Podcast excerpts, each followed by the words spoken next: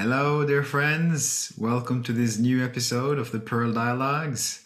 My name is Wazee, and together with Elin, I host this podcast, the Pearl Dialogues, where we explore the nature of reality through the lens of the diamond approach. And today's episode, we have Naya Kee coming on, which is in my heart and in my view such a beautiful soul who shares a lot of deep wisdom. And uh, we explore the topic of competition. We talk about the enneagram. We talk about the art of evolution the art of growing personal growth the different ways one can come into this teaching and also uh, the thread of guidance how one can be guided into this such a rich, expansive conversation with a lot of beauty and joy. That's how I experienced it. So I'm looking forward to share this with you. For those of you who are new to this teaching, I have created a intro page to the diamond approach, which you can find on yodacommunity.org. The link will be in the show notes. Also, as always, if we talk about words you don't understand, terminology, diamond approach terminology, we actually have a glossary where you can find any word that we talk about that is diamond approach lingo. And you can find a whole library of uh, descriptions and definitions of these concepts. That will also be in the show notes. As always, I invite you to sense your arms and legs while listening. This is something we actually talk about in this particular conversation to give you an in depth mm, view into that particular practice, both from a personal point of view and also the practice itself as it is taught in the Diamond approach. So, yeah, I wish you a wonderful ride with this and yeah, enjoy.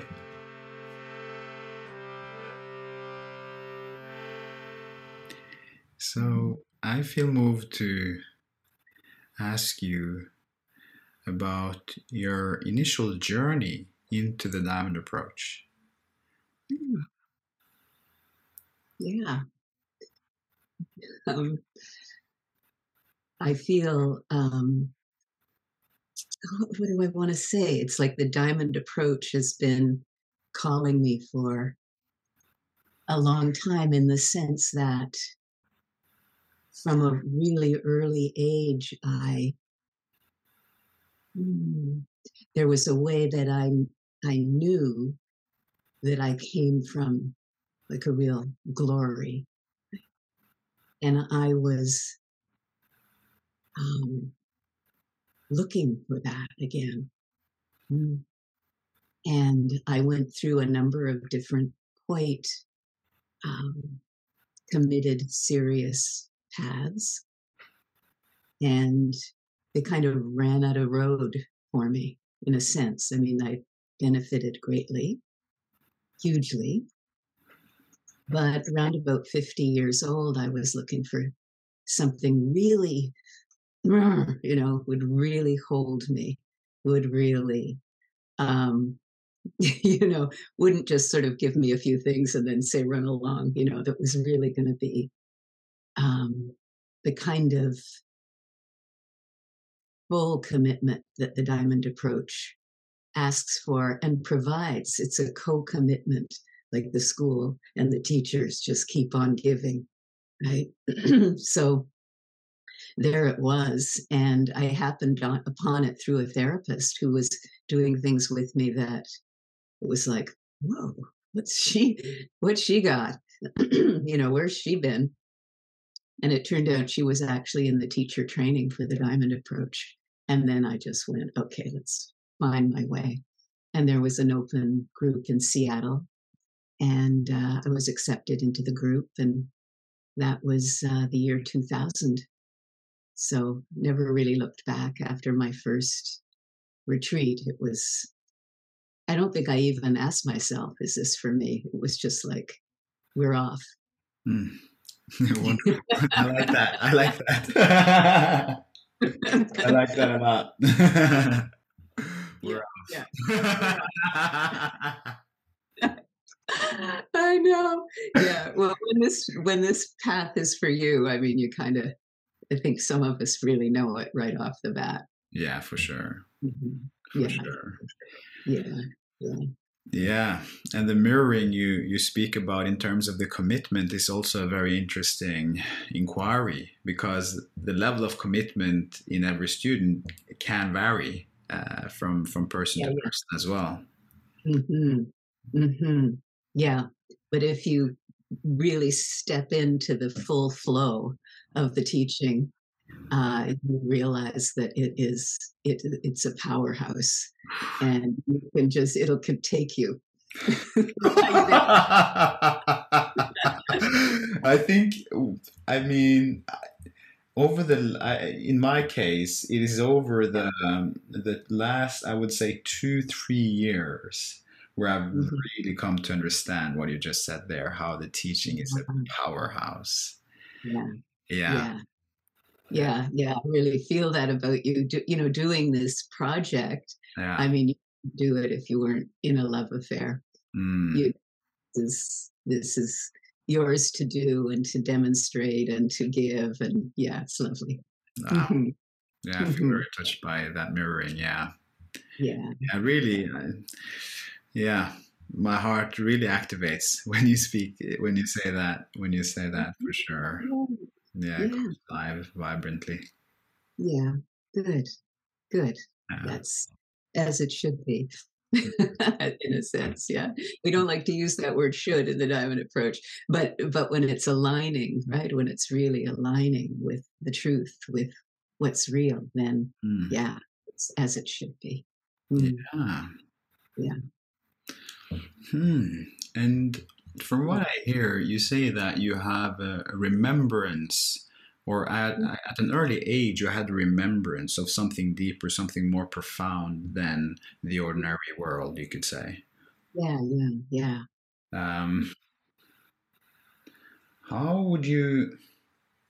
Does that have a context uh, other than uh, that is, or in addition to this teaching?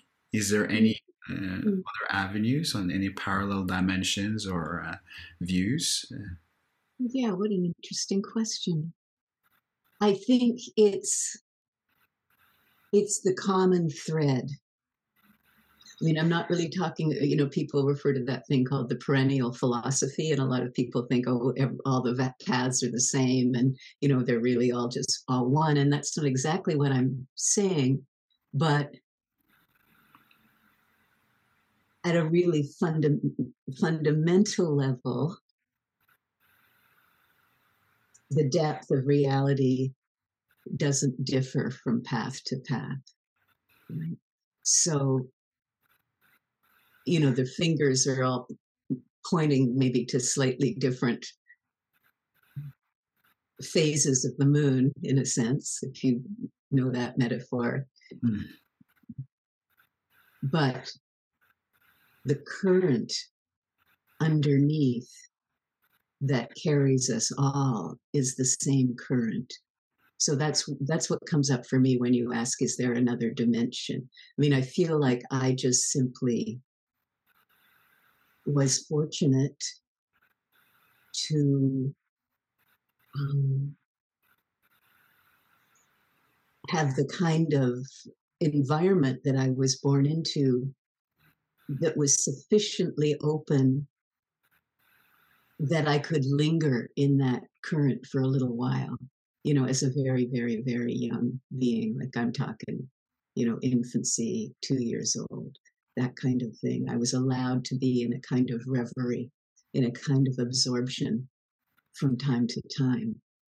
That was that, in a sense, memory recognition of the origin. Mm. Mm,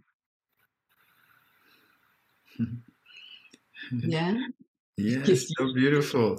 You know, one thing that's resonating me, which is I, I, I'm really in touch with you in terms of uh, what you're sharing about the depth and the, Mhm. the depth we all share, and all spirit, spiritual traditions, in a sense, share the same depth Mhm. or the one depth. Um, at the same time, when I when I feel your presence in a personal way, I get Mm. this I get this angelic sense. I get this uh, galactic, some higher order kind of uh, energy coming through. I don't know. I don't know how those words compute in, in, in your in your location. However, Uh-huh. there is there is a particular quality to your expression which I very much appreciate. There is a kind of elegance and a kind of mm, uh, I mean, I've met with uh, many teachers now over the course, and, and everyone has a different blueprint. Yet at the same time, I also find that certain blueprints share a similar mm, category of of incarnations, you could say. I don't know Uh-huh. if that makes sense to you. Do you understand what I'm saying? Families, in a sense. right? Yeah, Family Different- resemblance. and different constellations, you could say, of human beings who have similar characteristics or threads of expression and manifestation, as if we also, in addition to being humans, on a human level, I feel the physical expression is that we look different. And some people look alike, and that there is a there is a kind of connectivity in in look, looking alike.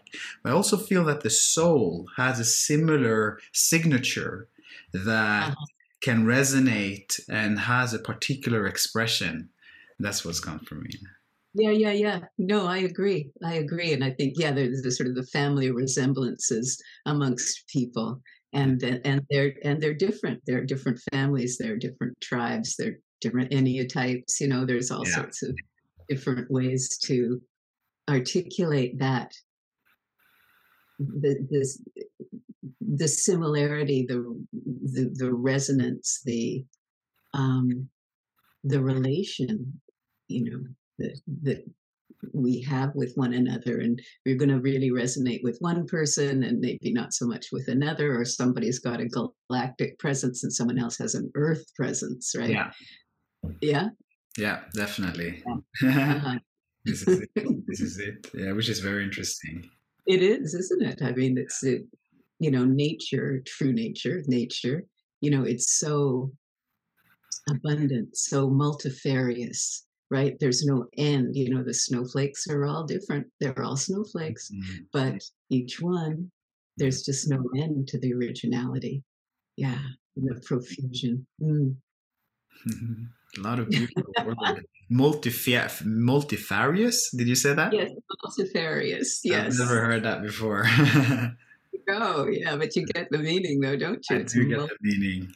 hmm It's a beautiful word. hmm Multifarious. Yeah, I like that. Yeah, yeah, I love. It's yours.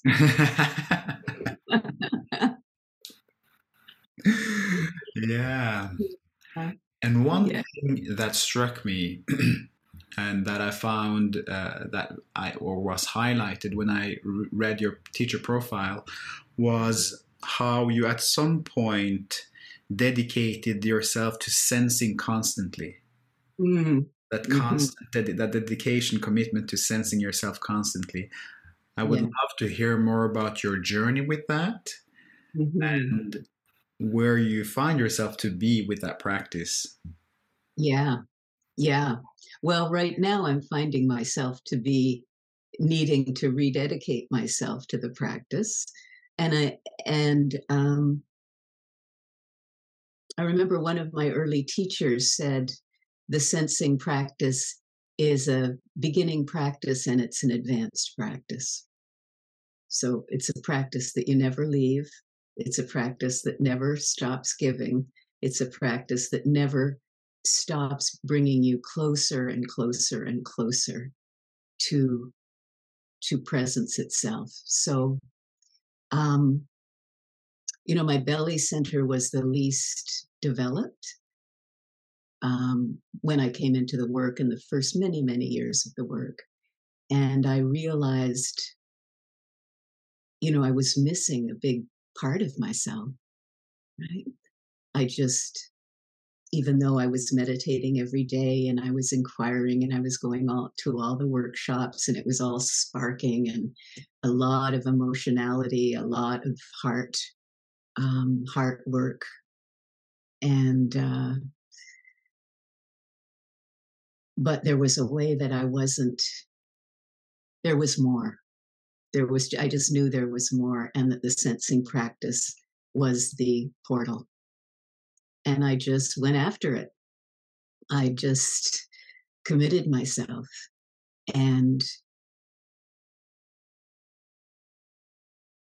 and it opened the way to being affected and imprinted and moved and understand all that by the work, by the teaching, to a degree that didn't have anything to do with my ego. Right? A lot of the emotional work is clearing the egoic, you know, knots and wounds and pains.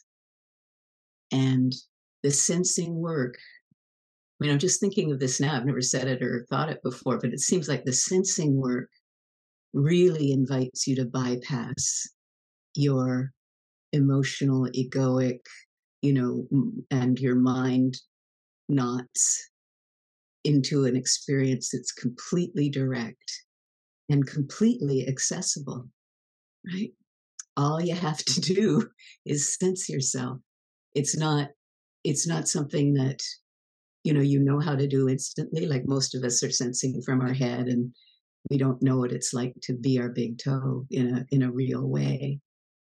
But once once I got it that my flesh could sense my flesh, that I wasn't a head, just a head and a heart, um, it brought me into the world. We talk about being in the world, right? Not of it, but we're in it. And we're a body in it. We're a whole electromagnetic bio you know, physiological miracle in the world.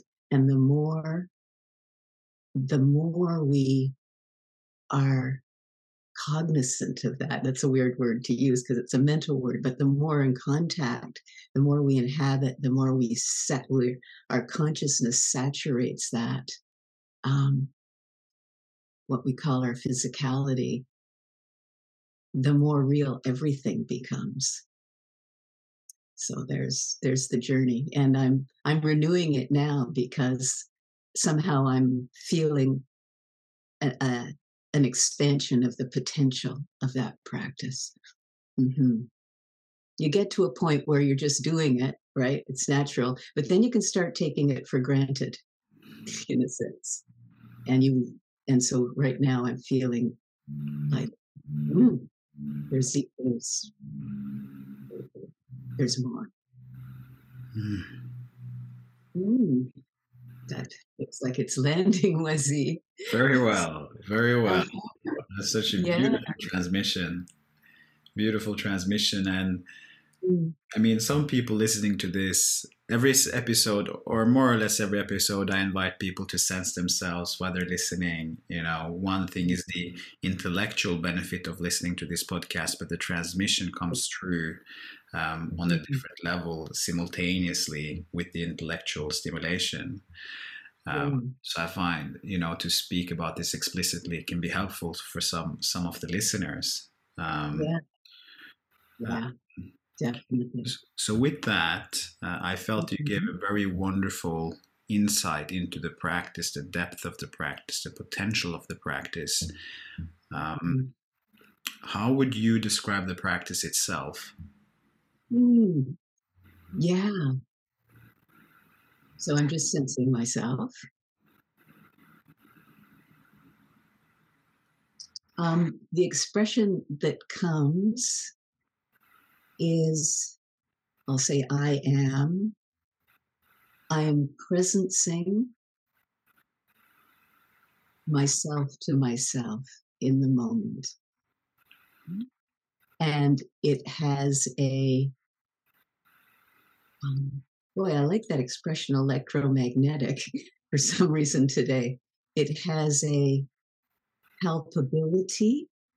Like when I practice, there's a palpability. Zarina when she does, you know, Serena probably. Anyway, she's one of the teachers. Um, when she guides people through the t- sensing practice, she refers to liquid light. Liquid light. And it's a flow of, when you think of consciousness as light, of like an illumination that is also palpable and present and is not separate from who and what we are. Yeah, it's a whole dimension of our being. Mm, not in the classic diamond approach word for dimension, but you know what I mean. It's a it's a realm. Mm. Mm. Yeah, beautiful. And for context, those listening who are unfamiliar with that practice, mm-hmm. um, this, in some sense, is the advanced experience of that practice, the liquid light. While mm-hmm. initially it begins with simply sensing the sensation of the th- of the foot, sensing the foot as the foot, and yes. There is a particular practice that has an ancient his- history uh, that the school uh, is a part of the school's methodology, where one scans from the right foot upwards to the knee, to the thigh, up the right arm, over to the left arm, down, and then to the left down to the left foot. Yeah. Yeah, yeah. Yeah, and and that that genuine sincerity in that practice and interest in actually experiencing what is happening and being with the simplicity of the expression that is taking place is a big part of the practice. And also how at least at, in the beginning and, and maybe for a long time for some people it, it differs that the, ten, the tendency to be distracted can you know activate. And and I, I reckon most people also have days with where essence is more available and and and the, the sensing practice is so effortless and other times where the mind is more distracted and agitated uh, which in some sense makes the practice more uh, choppy if we're going to yeah. say it that way. Yeah. Yeah. Yeah yeah. Thank you for that. That's and i can tell that you really um you've practiced the practice. Like how is it for you? I'm curious at this point in your work. Yeah. Yeah thank you. So initially before i came to the diamond approach i practiced vipassana so the 10 uh-huh. day um, vipassana silent retreats i did that twice uh, in a year. That was my that was my entry to sensing and it was a wonderful entry I, am truly that was a good, great foundation for my meditation practice so mm-hmm. when the diamond approach introduced the sensing looking and listening and the sensing in the arms and legs i had a platform or a foundational sense of that already uh, which was very helpful mm-hmm.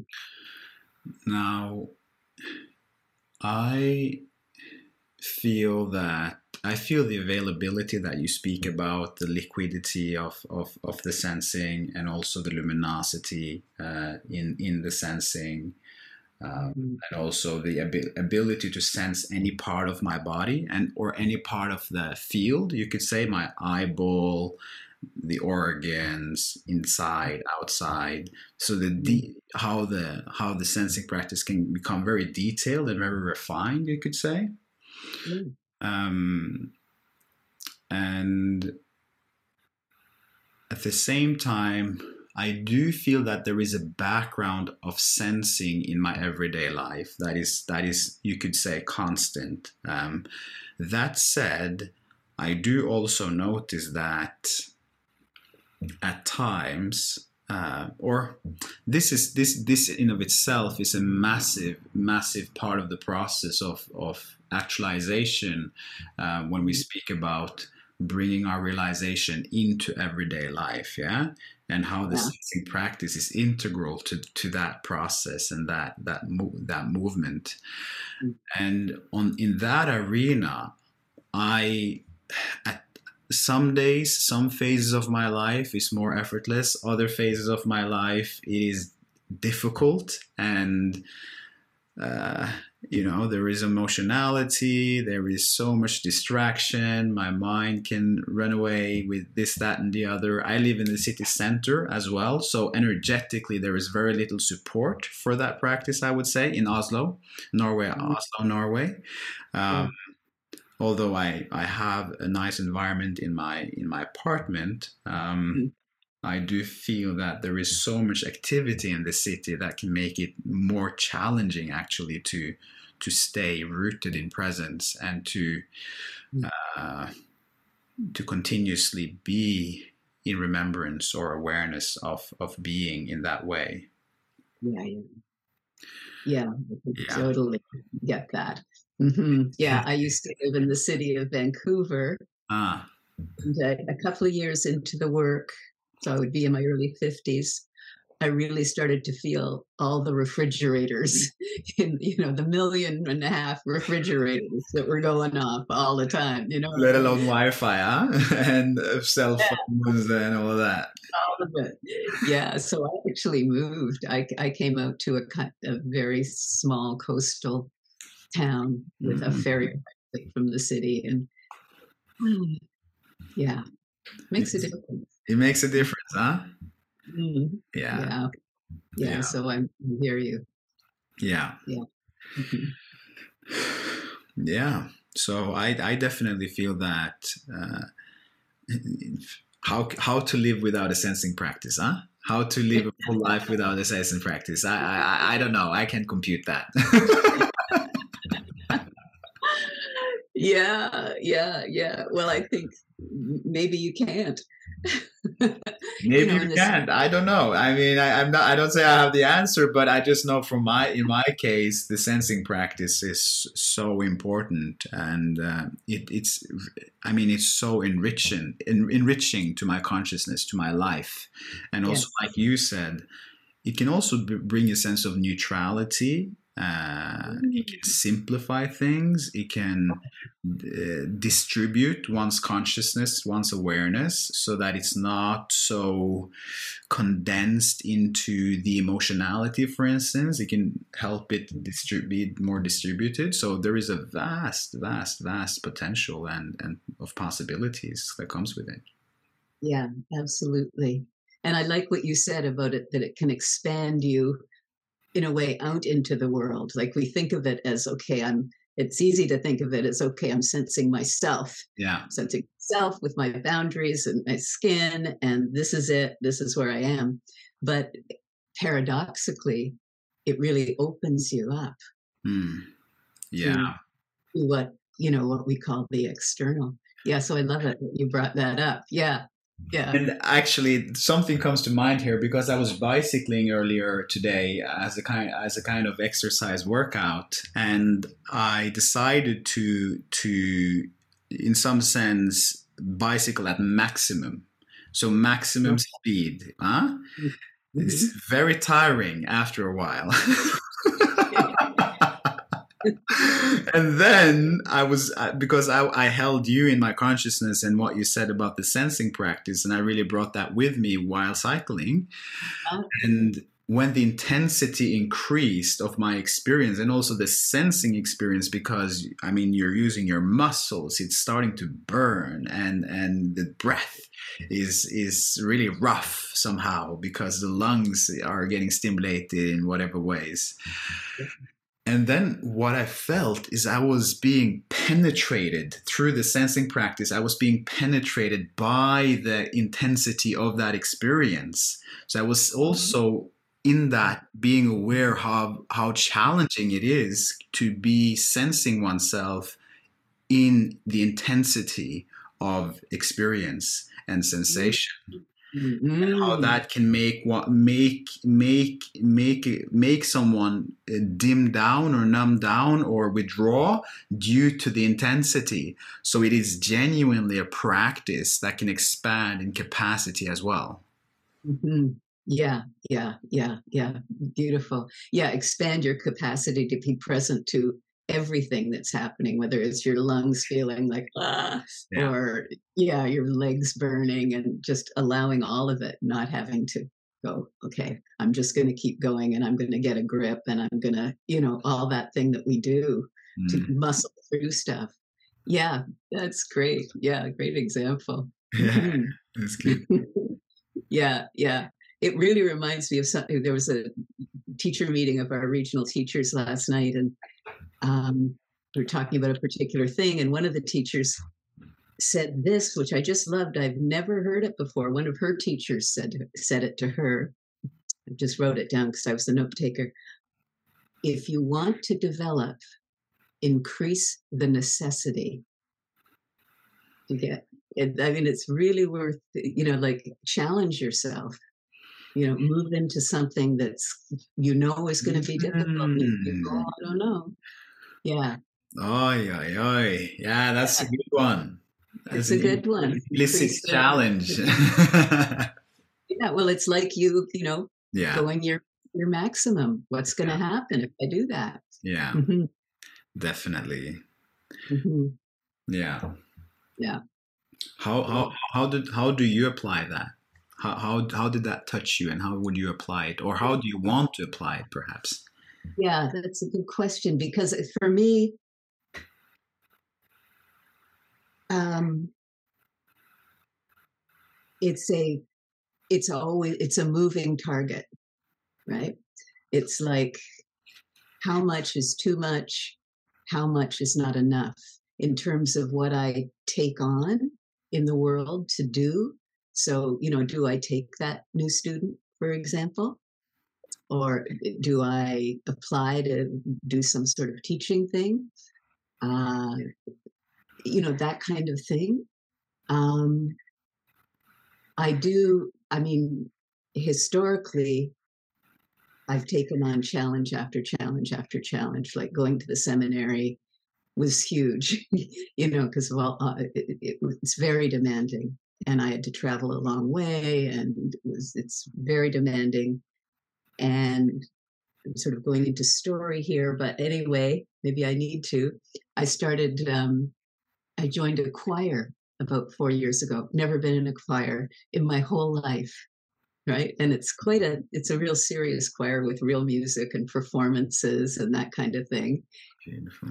and i also took on uh, one of the i do a lot in a school uh, service called care which you might have heard of it's called the communication assistance resource for everyone it's called care and we we have volunteers doing conflict resolution basically for school members who are in difficulties together. So I've taken on those challenges and they felt like, yes, this is this is for me to do. Right? It was mm-hmm. really clear. Where I get a little fuzzy, actually, is how much teaching I take on. Like mm-hmm. when am I full up? And when can I take on more? and my superego can get involved there and my ego ideal you know i should and look at her she's doing that but i'm not doing this and you know it's it gets a little fuzzy with that but when i'm clear i'm clear but i have that that space of mm, yeah the, how much should i take on as a teacher what's really good for me what's really a contribution what's um what's real and true Mm. what's that balance yeah I feel when you're speaking now, you're transmitting. This is my experience of how I receive it. You're transmitting like a um, white golden light. That is Mm. the the. I, I feel that there is such a purity of honesty and directness that you're communicating uh, that I really appreciate. There is just this unfiltered openness that comes true in in terms of certain things that you're saying and sharing so openly in this space Mm. and and I can feel the transmission of that and like I said it has this white light uh, Mm. yeah Nice. Yeah, I've, of course, I've listened to quite a few of, of the dialogues, and you you have this capacity for to see, you know, to have that subtle seeing, like the white light or the, you know, the pink or whatever it is that you're articulating. And how is that for you? I'm curious. I don't really have that. Sometimes I have it, but but you seem to have very consistently that kind of subtle Mhm. vision. Mm. Yeah, um, interesting. I for a long time, I I- in, in all you know uh, straightforwardness, I, I for a long time I felt I, I don't have that. You know, I can't Ah. see anything. then suddenly, I just I, at some point I was thinking they can see. So why can I? Why can't I see? So I just started to lean into it, and then initially, initially, I I felt I was I don't I don't know if I was certain about what I was seeing, but I was just saying, Mhm. okay, I'm seeing red. You know, that's that's the that's the closest that I get, and then Yeah, over time, it seems to have become more and more precise, and the seeing has become more and more developed. So Oh, now, when I when I sit with you, and uh, there is a lot of clarity in terms of the transmission, and it comes true with that shimmer and and and and the clarity of that white light. So it seems to be to have been a development for sure that I just Yeah. leaned into, you know, more a little bit like a fool. I love it. Well, because you didn't let your doubt clamp down. yeah, You said, okay, yeah, there's a doubt, but I'm going for it. I'm gonna, I'm just gonna look around and see what I see and share it and Yeah. see what happens. basically like that. it's actually the part of me that is a bit like, um, just go for it. It's it's it, there. There. I mean, one one sub sub sub archetype that I feel is integral to to my to my being and my blueprint is the one that I call the athlete. So there's Oh, a yeah. part of me that is extremely athletic and in intri- I mean oriented in an athletic way. So I can relate to a lot of um, athletes in terms of their mindset and how they function and the way they optimize their life and prioritize and so forth. And there is also a a go for it attitude, just do it uh, attitude, which also is actually the the tagline of Nike or Nike. Yes. Yeah, the Right? Nike. Yes. Yeah, yeah, yeah. And there is something, there is something, there is a power in that. There is a power in that. Oh, yeah, definitely. Yeah. Definitely. No, it's a propulsion, it's a momentum, it's a, and it's, there's so much health in it. Like that's what Yeah. I feel. Yeah. Yeah. Yeah. Positivity, health. Mm, Mm, well said. yeah. Mhm, mhm. Beautiful. Thank you for telling me that. Yeah. Yeah. Elite. hmm Are you competitive? Is that part of it or? So I would say by so my Enneatype is Enneatype three Yeah. originally, yeah. Mhm, And mhm. and growing up, I was highly competitive, highly Mm. competitive. And then I would Uh-huh. say it has evolved, changed, matured. There is still competitiveness, and I can also see in myself, in terms of how I compete with myself, you could say. Mhm. I mean, the the thought, and it can also be laden with superego at times. Um, but I feel it has an original original uh, rootedness in something deeper, which is the optimizing force. But something that can come up for me is. Is there anything more I can do to optimize my existence um, in alignment with the universal will or to actualize my full potential? So I will mm-hmm. kind of scan all aspects of my life to see where am I where, where am I lagging behind? Is there anywhere I can practice more sincerely, or is there any way I can expand and and be more focused in whatever way in order to to have the best environment, best possible environment to to develop and mature and evolve and so forth. Mm, mm, That's yeah. wonderful. That is that is alignment with the optimizing force, and also in it, I can feel the, you know, this the enormous power of the survival drive mm. in service of the optimizing force. Right there, it is, just sort of supercharged with all of you, right? There's not a piece left sort of lingering, going, well, I don't know whether I really want to, you know, or maybe there is. yeah. Not necessarily listening to that part. Yeah, yeah, yeah. No, exactly. It's not the dominant dominant voice. Uh, yeah. That's for sure. Yeah. Yeah. Yeah. Good. Uh, yeah. Yeah. yeah. Well, I could ask you more questions, but maybe maybe that's not necessarily what we're doing. Exactly. I, I that's it can flow different ways. But I actually wanted to ask you: Is there any or is there any archetypes that you feel resonates with you? I mean, there are so mm. many to to in our life and day. But is there anyone that comes up for you in terms of something that's defined your existence in a personal way? Um, well, I hadn't thought of that before, but immediately when you ask the question, and it's a little embarrassing. I, I don't know, embarrassing, it seems a little grandiose, but it also feels true that is the artist. Like that's that would be an archetype that I would really relate to. And, you know, I'm an Enneatype four. So that would also fit with with my fixation. And I think what about it is being living on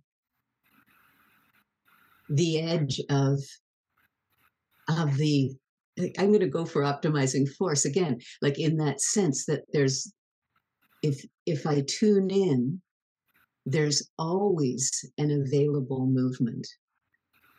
There's there's always a well maybe not all but it, i guess the proviso is if if i tune in if I'm present to the moment, there's always a poem, there's always a painting, there's always a dance, there's always, you know, an inquiry of some sort that moves, right? So it's kind of like alignment with with the logos, the creative dynamism of being, and and it's interesting. Well, you, you, know, Hamid says that the logos is really, well, he also says, anyway, he says a lot of different things, but the logos is kind of the primary um, force in this teaching. Yeah. I've certainly heard him say that. And anyway, that's sort of a sidebar because everything reminds me of the teaching at this point.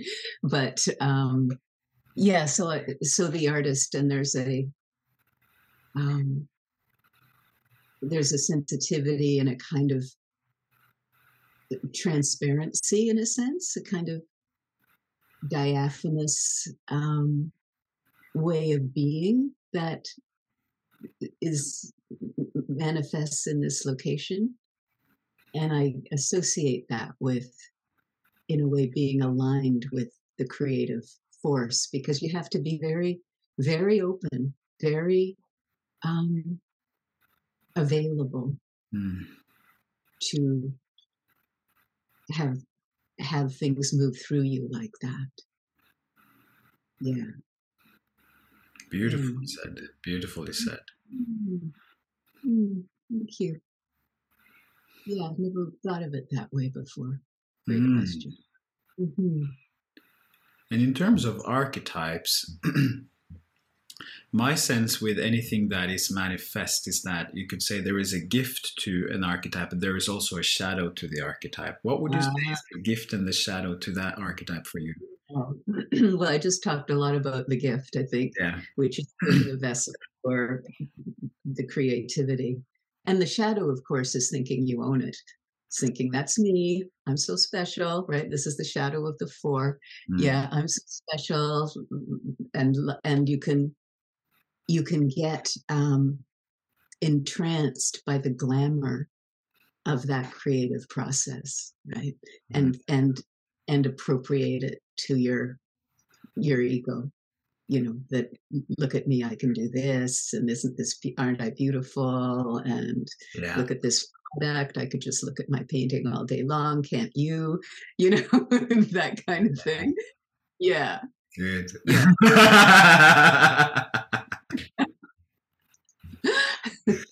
oh wonderful yeah. Yeah. That's a real trap i think and, and i've heard him say that you know lots of artists work from their ego uh, and yeah. Who knows? That's how that comes down but i think that's it's very seductive to think you're doing it. Yeah. Mhm. Yeah. I guess the same can be said uh, in a in a maybe a slightly different way for the for the athlete. Um, Mhm. yeah. how are you seeing Mm, the appropriation definitely can happen in terms of achievement. If there is achievement, there can be an appropriation of the achievement of I did it, right? Claiming Yeah. this is this was I who did it, and then Mhm. um, appropriating it in that way. Another one, another one, which is something one has to deal with, is the kind of relentlessness and the pressure to to perform, and the pressure to do well. You could say, Mhm. um, and the pressure to to be at your best uh, somehow, right? So, um, and then pushing the edge in that way. So the superego can co-opt that force, obviously, and then one can have ego ego images, self images of yeah of grandiosity that can be identified with, and also when one is feeling down, one can have yeah the the intensity of the superego hammering that because it's not doesn't fit with the ego ideal right? So so it's a whole constellation that one has to deal with. And this is where the practice of disidentification comes in and also the importance of really working with those structures to metabolize them and, and all of that. But that that's universal for all types huh? Yeah yeah yeah yeah. Well put. Hmm yeah that whole competitive getting better than yeah. and having your ego ideal plus all those other people out there who are also cycling or weightlifting or whatever it is and sure. yeah getting activated in that way yeah yeah, yeah. competitiveness comparison all of that stuff yeah yeah yeah Mhm. very Mm. wonderful Yeah. another question that I found Okay. that you ex- expressed so beautifully, which I resonate with so deeply, and ha- something I've been asking myself for years since I started this path of inquiry is, what is here? Ah, Eh, I like that. it's the best. What is it? What is it? what is here? Yeah. Yeah, yeah. Mm, Yeah. How do so? well, One Yeah. question is is actually opening that question. Another is do you um, do you feel that you're applying that in a conscious way uh, or con- consciously still in your everyday life? Is that something you're asking yourself throughout your day? How do you apply that, and and and what's actually happening for you in terms of that? mhm. Yeah, I definitely apply it every day. And I really related to what you were saying about how, you know, some days are, you know, you're really present and some days you're not. Some hours are really just alive and some are kind of confused and muddy. And so it is that question is the it's it's the best possible question to ask and i ask it a lot and i ask it when not always but the, the cue for asking the question is when i feel like i'm not i'm not here when i feel like i've been um, kind of immersed or taken away by um, an aversive kind of feeling right when i feel uncomfortable when i feel depressed when i feel afraid when I feel rejecting, right? Those are all reminders to say, you know, hello to mm. whatever is here. Because so many of those aversive, to use that kind of Buddhist term, um, um, I'm not sure what I was going to say, but that they're, I mean, in a way, they that's that's their bright side, right? Because they don't feel good, and they invite us to be awake. And at least at this stage in my practice, that's how it is. And I, you know, it wasn't always like that. I mean, I was, you know, pretty typical for, you know, wallowing in my it's also difficult. I love that. I love the way you express that.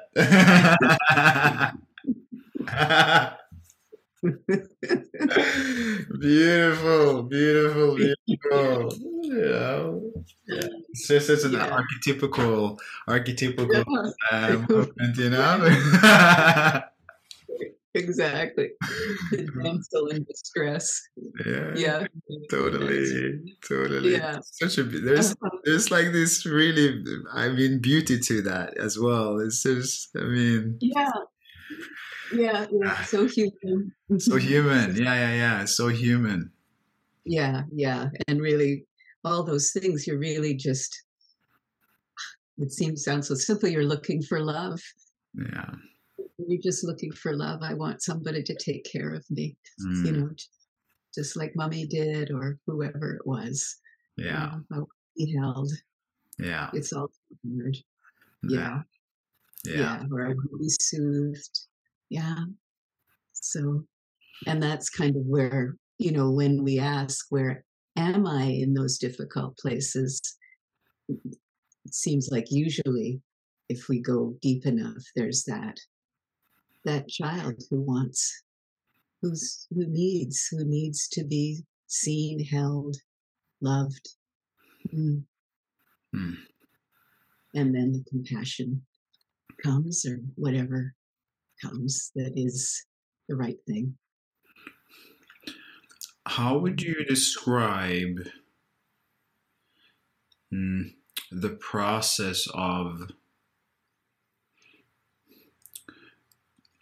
one way of looking at it is working with that child one way is looking is meeting that child one way is uh, pointing putting it is um, dealing with that child you know so one can talk about it in different ways.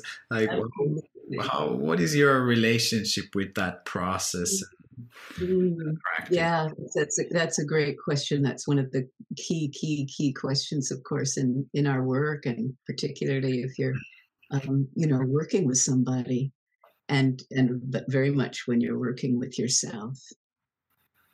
Um, I'll just tell you something I did recently that was so miraculously effective in working with my own inner child I still got plenty left. You know, Hamid, maybe you don't know, but Hamid gave a three day uh, teaching on sleep yoga. And he encouraged people to um, work with their dreams. And, you know, I've worked with my dreams before, and I'd gotten to a place of, okay, I have dreams like this. But the real common thread of most of my dreams was um, a kind of agitation to get somewhere else and not able to get somewhere else. So if you're familiar with like the frustrating object relation, right? There's the the desired object, there's little you, and you're constantly trying to make it, but you can't quite make it. You're frustrated, right? My dreams were like that. And I my thought was, well, you know, once I get more enlightened, my dreams will change. So I'm not really, I don't have to work with my dreams anymore. That's just, you know, it's going to take care of itself, right? Okay, so there's Hamid saying, you know, you should work with your dreams. There's something really key in your psyche that your dreams are, are, you know, manifesting or showing you. Okay, so, um, on the advice of one of my beloved inquiry partners, I did a gestalt practice, like an empty chair practice, if you know what that is. Like I put the dream me, the one who inhabits the dream, the one who's frustrated, I put her in a chair, and I put the me in another chair, like me right now, my physicality. And I talked to the dream child, really. And I was so out of touch with her. Like that was the first thing I said. I'm really out of touch with you. I don't really feel like you're me. I don't really feel like I know anything about you. I don't really understand you. I'm happy. I'm contented. My life is simple. I've got everything I need. I don't, you know, what are you about? I went into the other chair and I started to sob. There she was in all of her pain. And so that all just came through. And then the dialogue was sort of, you know, the one who knows, the me, you know, the teacher, the diamond approach teacher who has a lot of, truly has a lot of wisdom, holding her and and hearing her all her fears her doubts her frustrations and the and it was really quite amazing because this part the little frustrated part could hear it was could hear and be held and feel the wisdom that was that had over time you know accreted or uh, you know had had appeared here. And Wazee that was about a month ago maybe and my dreams are completely different.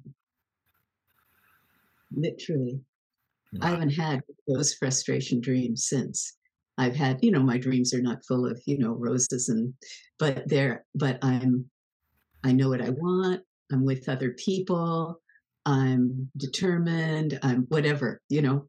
It's like, so there's an example. It's a very dramatic example, but it's really about fully encountering the child with real, direct, open heart, open mind, and a real presence that wants to know.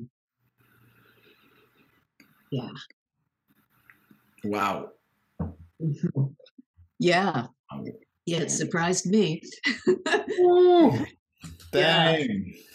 Mm-hmm. And then so um, my initial response to this was, oh my goodness, there's a whole new universe that's opening up here with the with that recommendation because I've been thinking, you know, let me just sleep through, huh? I mean, like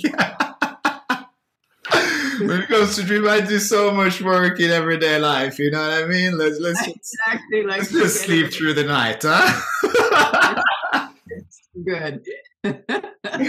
That's one. And then, because I remember at some point in my life, I started writing down my dreams, and my dreams get, got more vivid.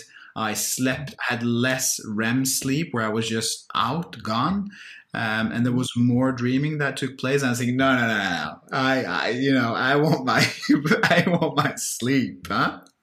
Yeah. So this is yeah. one thing, and and recently actually I've been having I've been having a fair bit of uh, nightmares, or not nightmares. I think that is a, a, bit of an extreme word, but but heavy dreams, huh?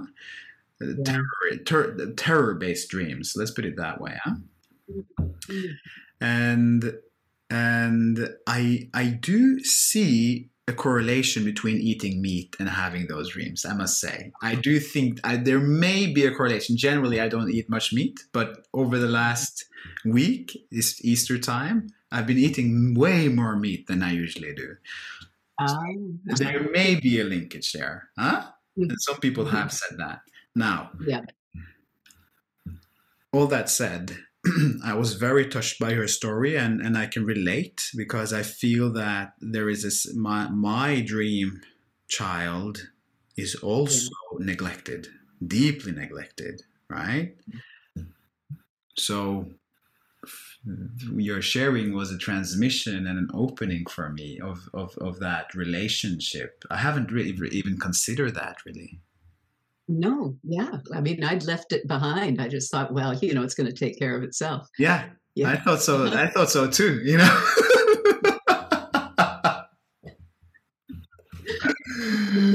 uh, this the, and and this activates. Okay, okay. So I really need to reintegrate. I need to integrate that practice. I really need to, need to integrate my dreams now. Uh, so this is this is this is massive, actually.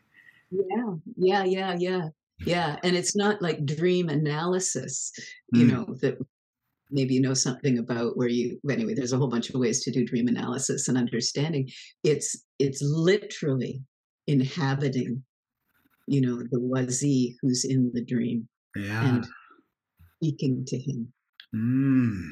or mature um, being Mm-hmm. And is in, in the teaching was it is the, the because the practice you just shared was from Gestalt, but was it the same practice that Hameed shared about, or is it a different? No, Hameed Hameed I didn't share any practice. All Hameed said was you should your dreams are worth looking into. They're part of your psyche. Okay. You should be with your dreams. Yeah, no, no, no practice. I see. Yeah. Okay. Yeah, he was more emphasizing the the fact that in our deep sleep, I'm not sure whether it's theta or anyway, the very very deepest sleep, that that's a state of consciousness, and it's actually an absorption into the absolute, like into yeah. the into source, and that it's deeply refreshing, and that's one reason why we sleep, mm. and that everyone experiences that. Yeah. Yeah. yeah, that's been my sense. So that makes total mm-hmm. sense. Um, yeah. yeah. great. Thank you for sharing that. Thank you for sharing yeah. that. yeah, yeah, yeah. Well, that whole question of how do we work with our with our inner child is it's it's a profound question, mm. and of course, virtually every session, you know, that's that's happening in one way or another. That is, you know, uh, for years actually yeah. for most people. Yeah. hmm. yeah. Wow. So fascinating. Mm, it is. And that's one of the great virtues of the diamond approach, which is often said, you know, that we use uh, the psychological understanding from the last, you know, hundred so odd years to open up our spiritual life. Mm. Yeah. Yeah. Yeah.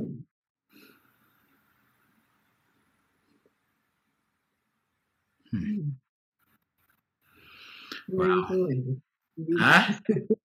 I said, I asked where you were going. You were going into a. Yeah, so going two places.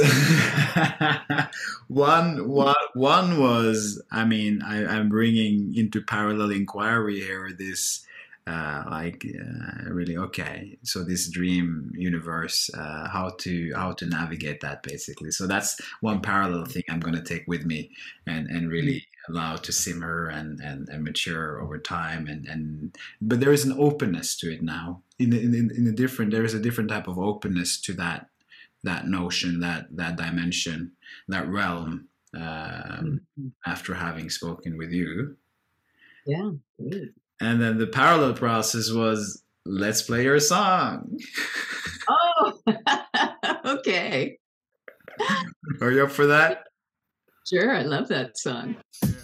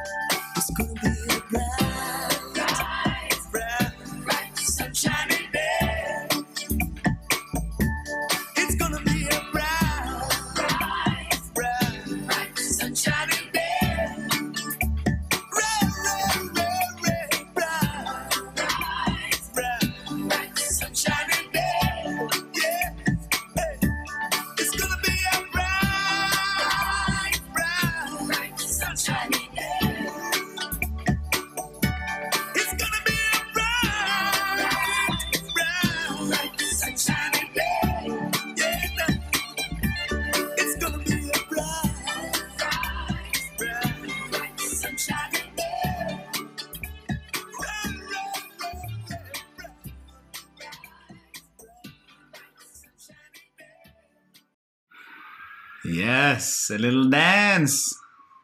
Yeah, really great. Yeah, I love that song. you dance too. Yeah. Oh, 100%.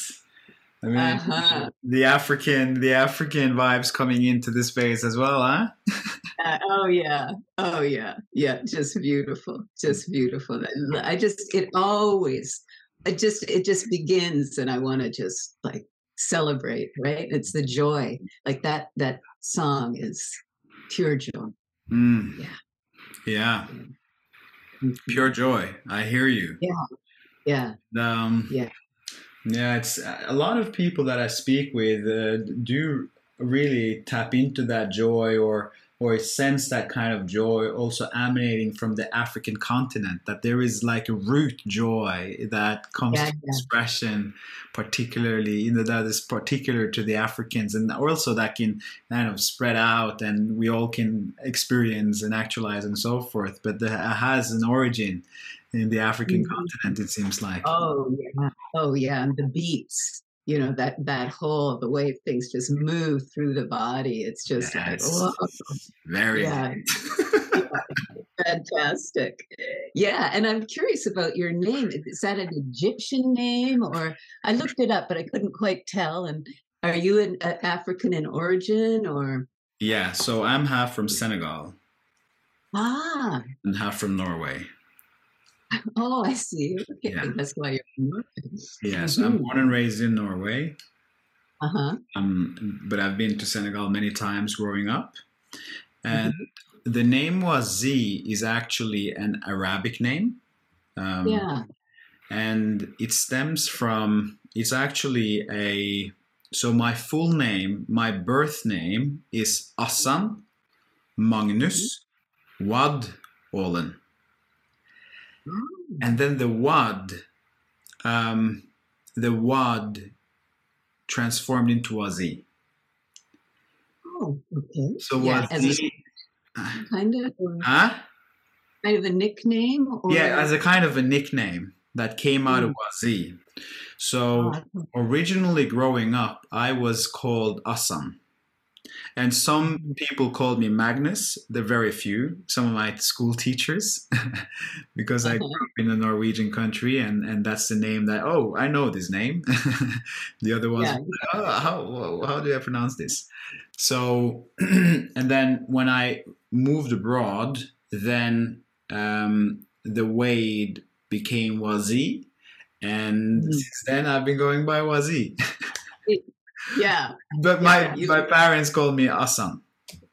Ah, yeah, they're very different in feel, aren't they? Those Very two different. names.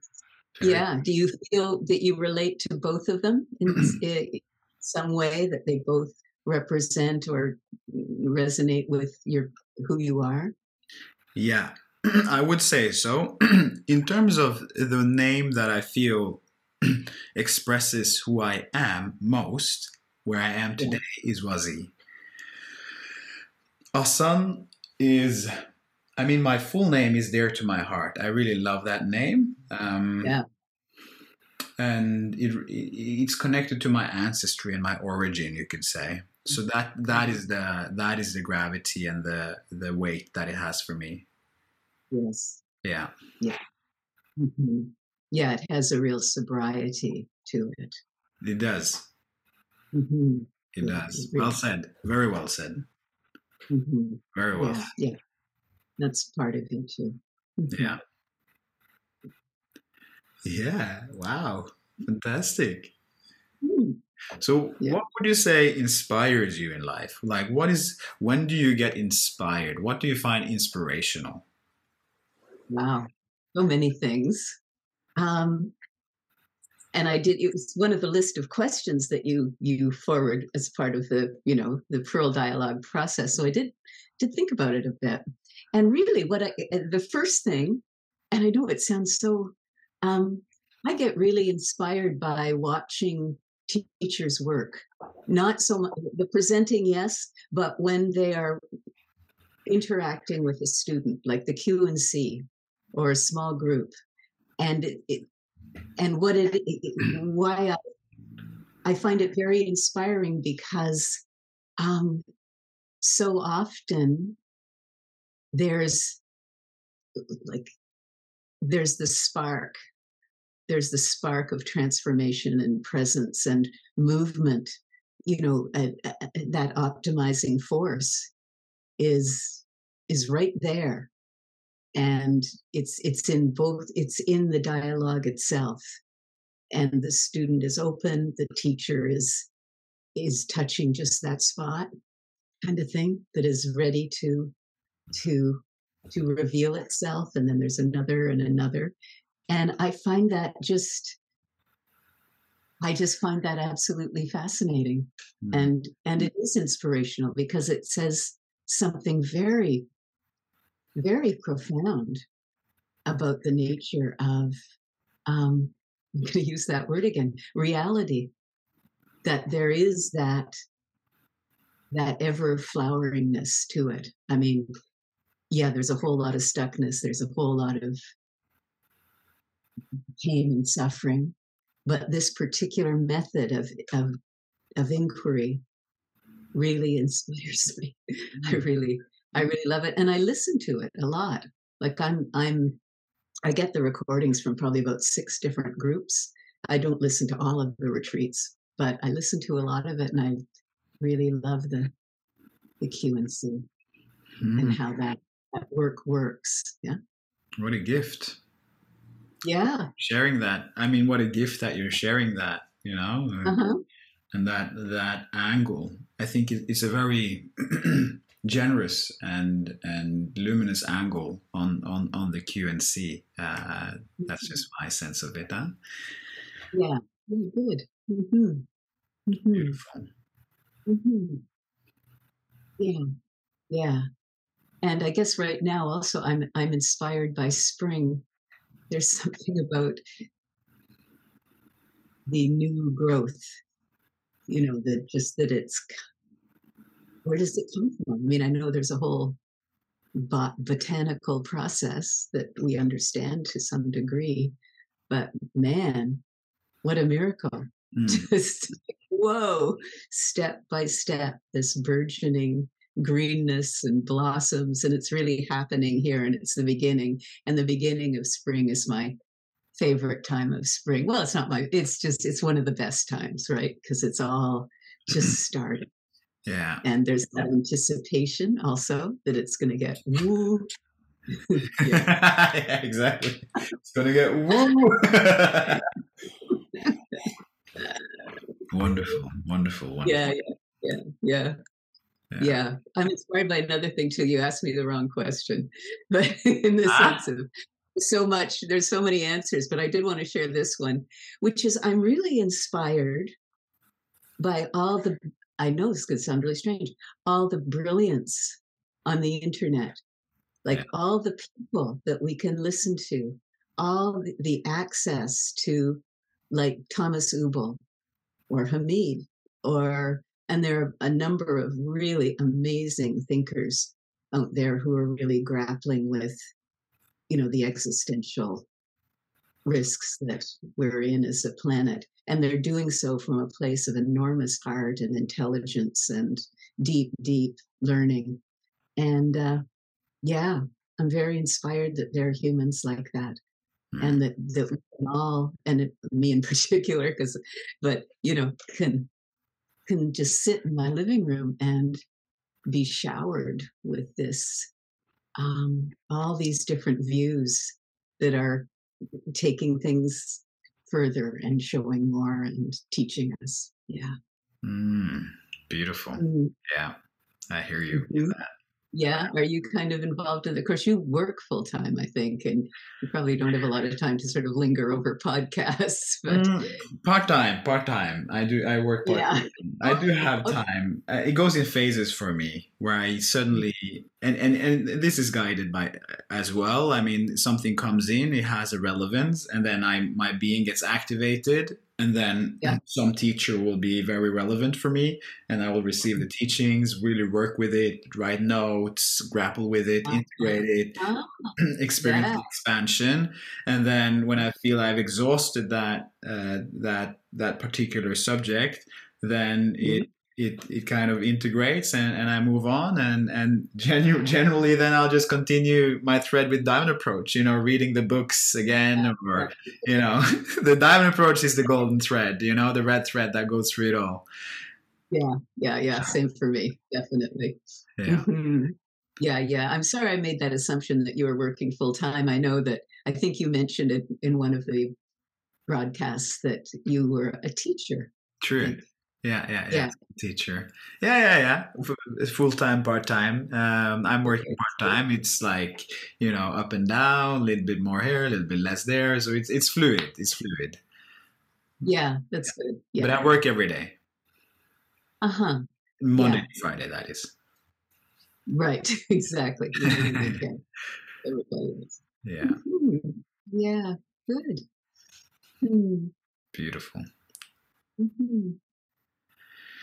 Yeah, this has been even more than I. I've been really looking forward to meeting you and talking to you. Mm, So It's been, it's, it's, and I don't know whether we're ending or what we're doing, but I just wanted to tell you that it's been delightful for me yeah. and to be and seen and appreciated and also to share and to learn to be with you, just be in contact, just to let things develop and move and flow. Yeah, really nice. Yeah, hundred percent neutral, huh? That's it's been a delight, and I was very much looking forward to this myself. And at the beginning, we were thinking, okay, let's see what true nature manifests, and here we are. Huh? we, Yeah. we can now really look back and say, okay, yeah, wonderful. I think that's great. I think it was beautiful, bright, wonderful. Um, I'm really full. I feel a sense of fulfillment from from uh, Yeah. conversation with you. It's uh, it was really rich, and there was, I mean, I feel the the essence of it, and uh, there is a lot of brightness. Uh, that's that's my sense of it. Yeah, yeah, yeah. Me too. Me too. Very bright. Very, yeah. Like the, the liquid light, eh? The liquid light. With bursts of laughter and joy, and you know, weaving in the beauty and the and the. Um, that's one thing that I really appreciate to really bring this animation of alive, um, meaning the, the vessel and, and I mean the word that comes is drama, but it's not drama as such. It's more like a, a way of mm, like filling out one's consciousness and really bringing that sense of authenticity to expression and allowing oneself to to really come full forward and and be responsive and and and bring out the juices you know what i mean Yeah, I know exactly what you mean. My my teacher, my first private teacher, she used to say, "The juice is loose." You know that expression, right? The juice is loose. I've never heard that but i like it. I i can relate. I i, I definitely resonate you know? The juice is loose. The juice has been loose. Yeah, yeah. Yeah. wonderful. Well, uh-huh. okay. Well, wish you all the very best, and so thank you for both this encounter and and your your pearl dialogues. May they live long and prosper. Yeah. Beautiful. Yeah. And thank you to all the listeners. Wonderful to have you with us. You're not watching this in real time, obviously, but uh, yeah, I you listen to the end. thank you. Okay, thank you.